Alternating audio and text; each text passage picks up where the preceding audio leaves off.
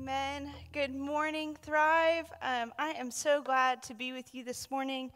I see that the Luganbills are with us, and the Wietos, um, Diane, and Andy, um, and Ashley, and I am just so glad to be here with you this morning to be able to dig into Daniel. And so, like Pastor Andy said, my name is Mackenzie Johnson, and I am one of the directors of student ministry here at Lovers Lane. I have been in worship with you guys for the past few months, thanks to um, our church being closed, but us being able to worship online. So I have been able to be with you because I'm usually with the students on Sunday mornings. And so this time has been such a blessing for me to be in worship with you, to lead worship with you. And so when Pastor Andy asked me if I wanted to preach Labor Day weekend, there was no hesitation for me to continue helping lead worship in this way and to be able to have this opportunity to preach. So thank you so much, Andy, for giving me this opportunity. Like I said, if you have been with us for the past couple of weeks, you know that we are in the middle of a series called In the Midst, where we are digging through the book of Daniel. And we have seen Daniel interpret dreams for King Nebuchadnezzar. We have seen the Hebrew boys be saved from the fiery furnace, Shadrach, Meshach, and Abednego. We have seen Daniel being rescued from the lion's den. And one of the things that I did not think going into this was that this, this series would be super impactful for me and that it would be something that resonated with me as we are going through what we are going through right now. And I have gleaned so much from Pastor Andy and Pastor Dee and so I'm so excited to continue this series as we dig into Daniel 9 this morning. And one of the things that I don't get to do a lot because I don't make the time for myself is to sit and reflect. And two weeks ago, I was actually able to have a whole week to do that. I was up in Oklahoma with my friend Carrie Lynn, who some of you know, and we were in Broken Bow, Oklahoma, and we had rented a cabin for the week. And we had decided that we were going to take some time to rest and reflect, and we were also going to go hiking. And one of the things that Carrie Lynn and I had started doing in March was we were going on walks, and we would call them our quarantine catch ups. And um, it was a socially distant activity that we could do. And so we had decided to kind of level up our quarantine catch up this past week. And we had decided to go on this hike in Broken Bow, Oklahoma. It's called the Skyline Trail. And depending on who you asked and what website you consulted, it was either seven or nine miles. But we decided we have the whole day, it'll be just fine. The other thing about the trail was that it was marked for expert hikers.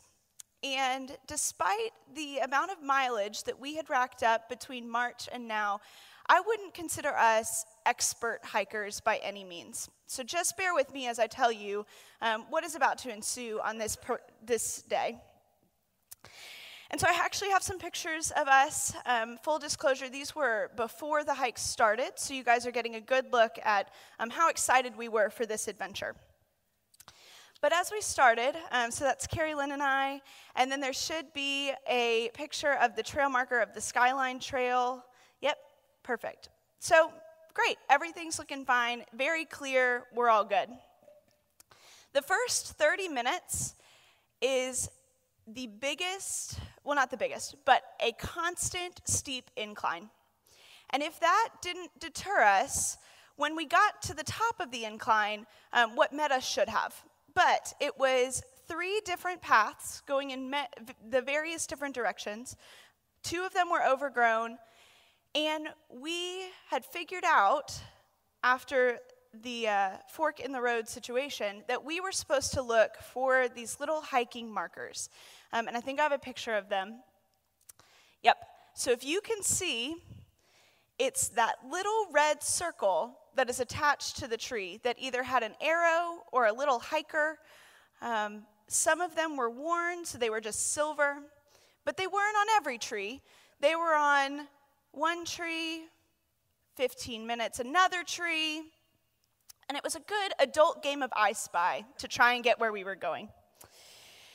And so um, we also had this trail app, but service was spotty out in the woods, and so we didn't want to rely on it. We wanted to be able um, to make it through our seven to nine miles, depending, um, to be determined.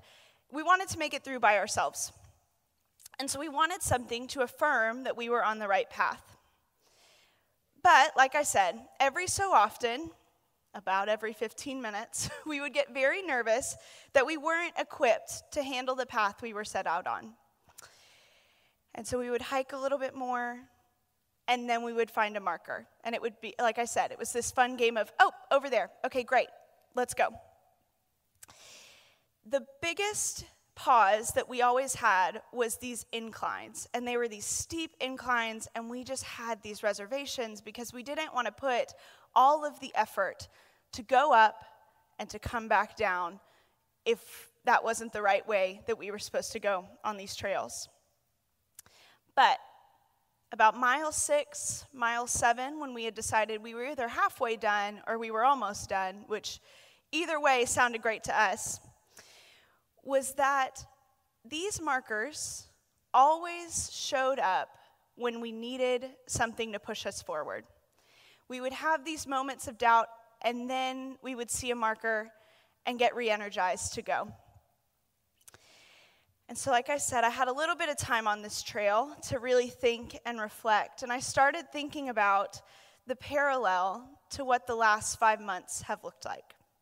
And I started asking myself when we are looking for direction, where do we find hope? I think about these last few months for all of us. There have been lots of paths and lots of options, but not really any checkpoints or markers to affirm that next step, to re energize us. And markers and checkpoints and different moments in our lives have always been important to me. It's been something that has helped me not feel stuck. It has been something that has helped me feel like I am moving forward. And so I recognize that we have not had those as we traditionally know them. I fully believe that graduations and birthdays and new school years help us to move forward, help us to not feel stuck. But like I said, those haven't looked like we thought that they would this year. In March, we were trying to figure out what we were going to do with our extra time at home for two weeks. What Netflix show had we been neglecting? What recipe book did we want to pull off the shelf and dust off and really try out?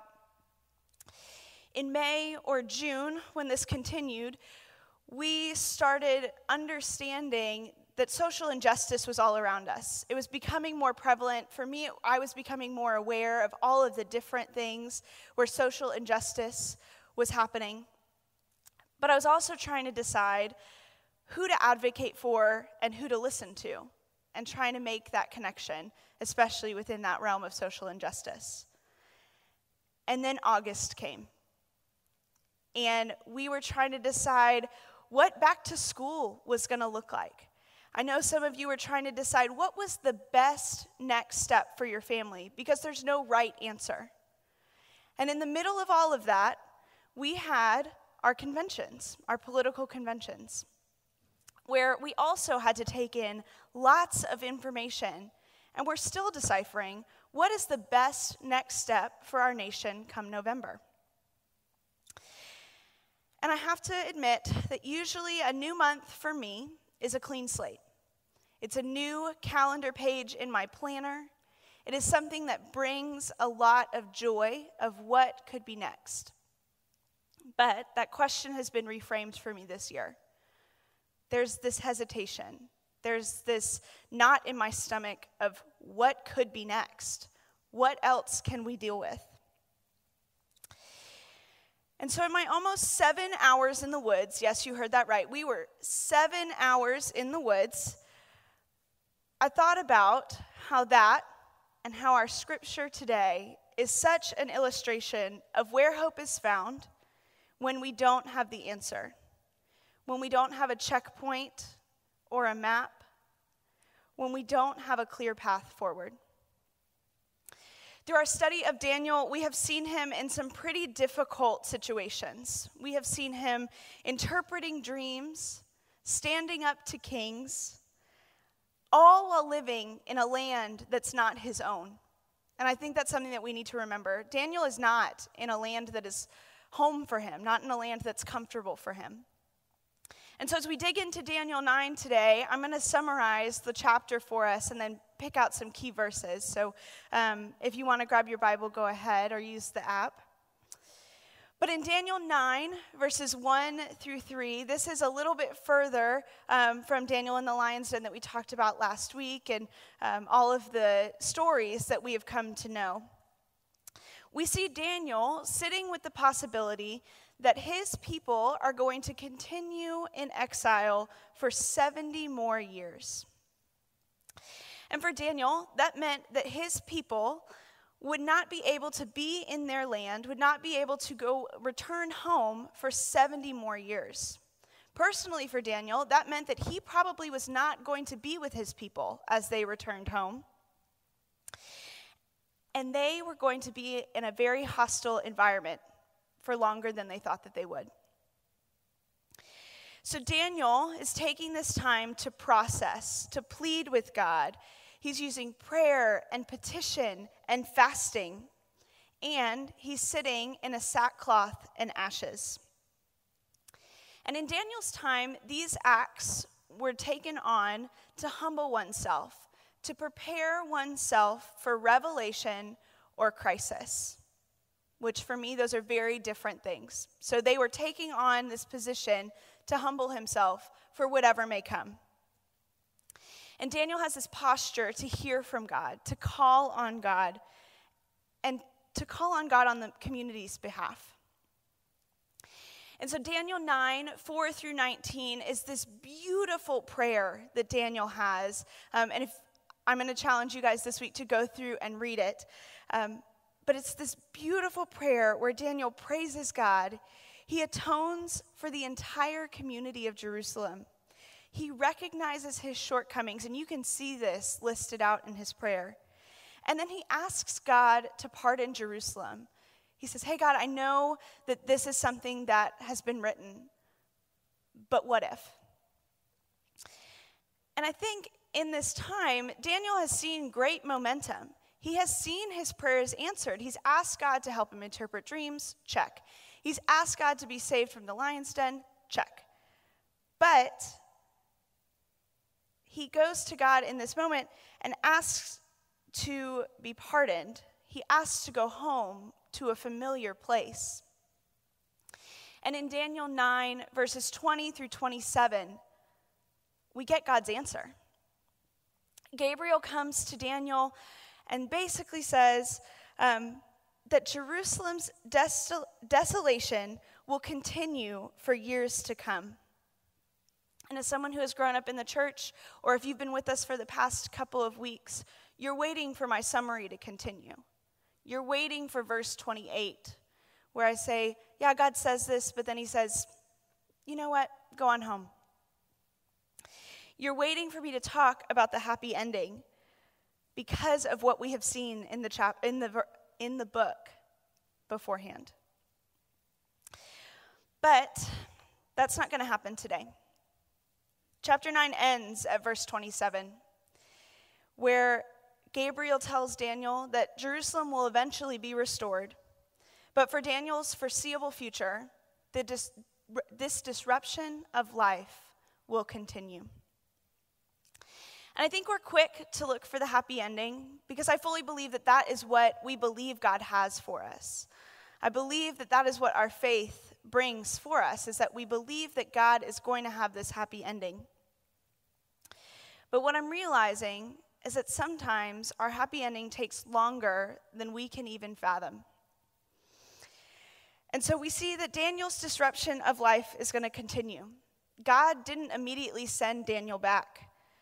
Daniel's exile has started to look like the uncertainty and instability that we are currently facing. But even without much direction, we can find hope by being proactive and patient. And I'm going to dig into this a little bit more because I think Daniel's example gives us a great idea of proactive and patient. Daniel was proactive. We see Daniel pray and fast and change his posture because he was looking for hope in the midst of no direction. Despite the answer he was waiting for, despite whatever lay ahead, Daniel prayed. For Daniel, the beautiful prayer was not about the words, it was about the act that the prayer symbolized. And I'm going to show you what I mean. Daniel 9, verse 18 says, We do not make requests of you because we are righteous, but because of your great mercy. And then Daniel was patient. Daniel listened to what Gabriel had and what ultimately God had for him. And even though it wasn't a resounding yes from God that he could go home, Daniel found hope in God's mercy. One of the things that I have loved being in student ministry is that we ha- I've been able to go through confirmation with our confirmation class of this year. And one of the lessons that we teach as we go through the Trinity is a lesson on specifically who is God. And the lesson starts out by talking about some of the things that we have come to know God or who God isn't. So it has these four um, misunderstood qualities of God. And one of them is that God is not a vending machine. And let me explain what I mean by that. God doesn't only say yes to our requests when we need it. And we shouldn't only pray when we need a yes. Soren Kierkegaard is quoted saying, Prayer does not change God, but it changes him who prays. And Daniel exemplifies that for us here. His prayer shows his desire to follow God's law and emphasizes the relationship we should strive for even if we don't get the answer we want. The prayer was proactive because we understand, and what Daniel understood was that there are many things we cannot do on our own. But accepting that answer from God was patient, believing that under the leading of God's Spirit, so much is possible. Our hike a few weeks ago was an exercise in productivity and patience. It ended up being 10 and a half miles. And yes, I do have my Apple Watch to prove it. And as the time, about the time that we got to mile eight, and realized that this wasn't just to be nine miles, so it wasn't seven, it wasn't to be nine, and we just had to keep going. We realized that we just had to keep walking for the next marker. It had been a source of hope, but now it needed to be the source of we are almost there. This time of distancing is such an exercise in productivity and patience. Two weeks in March have turned into almost six months, and we have to keep going on the unknown path to get through. We cannot be paralyzed by the unknown or the extended season of difficulty. We can step forward in faith and wait for our next trail marker to appear. And in those moments of doubt, we can ask ourselves when we are looking for direction, where do we find hope? And one of those moments for me where I have found hope over these past six months has been my junior small junior girls small group that I've met with on Sunday nights. It's been a place where we've processed through moments of doubt, where we have encouraged each other to step out in faith, and so I wanted to have one of our students from that group tell you just what her experience over the past six months has looked like. So I have a video for us. I'm I am 16 years old and I attend Richardson High School. Awesome. And so, Reed, you are one of the um, one of our constants in student ministry and just such a light for everyone. And so, I wanted to ask you, um, when you are looking for direction, where do you find hope? Whenever I'm looking for direction, I tend to think to like, I, I take a step back and I look at what I'm doing, where I am, and what my goal is. And I think a perfect example is like the unprecedented time that we began to experience in the middle of March whenever the coronavirus really spiked up and everybody had to go home and quarantine. and stay home. So I'm a track athlete uh, for my school, and we were supposed to have our district meet, like I believe the week following or the beginning of April, whenever like March 13th happened, whenever that was like the last day for everything. So we all sat down in the locker room, and our coach was talking to us about how we might not come back. And I was thinking about how I had all these goals set for like my continuing track meets, and that was likely going to be taken away from me. So I spent the next two weeks after we were sent home to be quarantined, like wondering like what am I going to do? Like what am I going to do with track? How am I going to stay in shape? How do I maintain my speed? I don't have access to a track, so like what can I do? What I did was I looked at where I was. I was home and I looked at my goal. My goal was to maintain speed and stay in shape. So I I'm a sprinter, so you don't usually catch me running over 800 meters. So I took a giant step and I started running seven miles a week. I would run two miles on Monday and Tuesday. I would run two miles on Thursday and then a mile on Friday. And I would time myself. I would make a goal of two minutes per 400 every time I would run a mile or two miles. And that progressively got better and better. And I like got faster and it ended up helping my like 400 meter sprint time as well. And I like achieved my goal of staying in shape and maintaining speed, although I didn't have access to a track. That is how I find direction. And that is how I gave myself hope. I looked at the problem and I like chose my path of what I was going to do, found my direction, and I achieved what I was looking for. I love working with students because I feel like I learn more from them than they do from me every week, and I'm totally okay with that. Um, hearing their stories over this time has helped me understand and has helped me to step out of the spiral of unknowns that we have been going through. Reed was someone who jumped in very quickly, and she's someone that I know has, is very resilient. Um, but she is someone who jumped in quickly and decided that she was going to do something productive with this time and then be patient. She was going to take those steps of faith and use those tools that she had to move forward. And sometimes I think it's really easy to despair when our immediate reality overshadows God's truth, when there's no end in sight, or it feels like we will be alone and wandering longer than we can bear. But we ask for the courage to take our first steps in faith. Like Reed said, we can take a step back, ground ourselves, decide on our goal, and then move forward.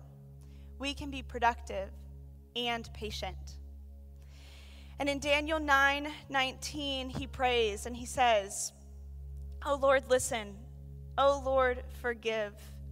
Oh Lord, hear and act. For your sake, oh my God, do not delay, because your city and your people bear your name. And since we are people of faith, we can be productive in prayer, in understanding that God will listen God will forgive, God will hear and act, and will be with us in making the next, next best decision. And then we can be patient where God has us because our ultimate place to find hope is in God's mercy and grace and not our own timeline. This week, I challenge you to step out in faith. And like I said, I have a couple of challenges for us. The first is I challenge you to pray Daniel's prayer. It's verses 4 through 19. So, Daniel 9, verses 4 through 19. And that can be your productivity for this week to read through it every day.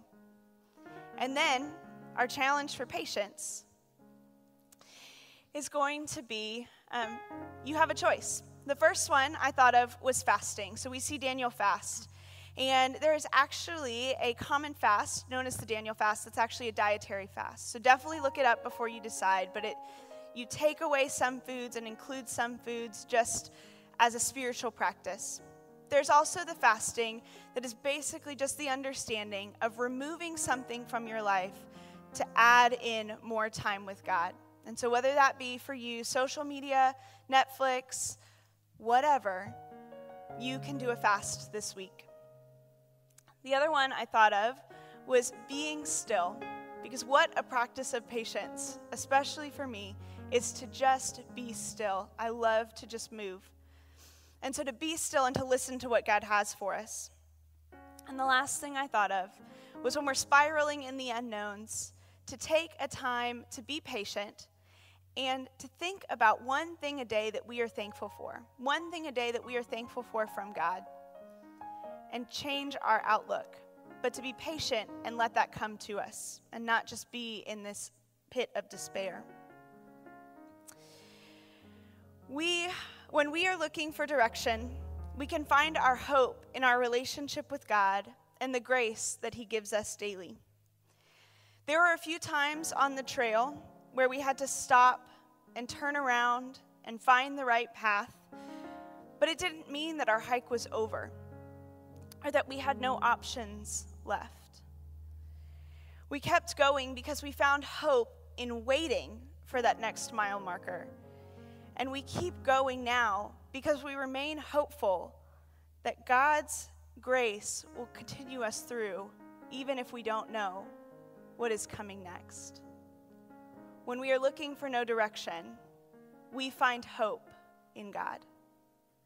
Let us pray. God, I thank you for this morning. I thank you for Daniel's witness and for just the time to dig into your word. God, I pray that as we enter in this week that we find time to be productive and patient. And God, when we are in a time where we feel like there are so many unknowns and we have no direction, God, let us find hope in you. Amen.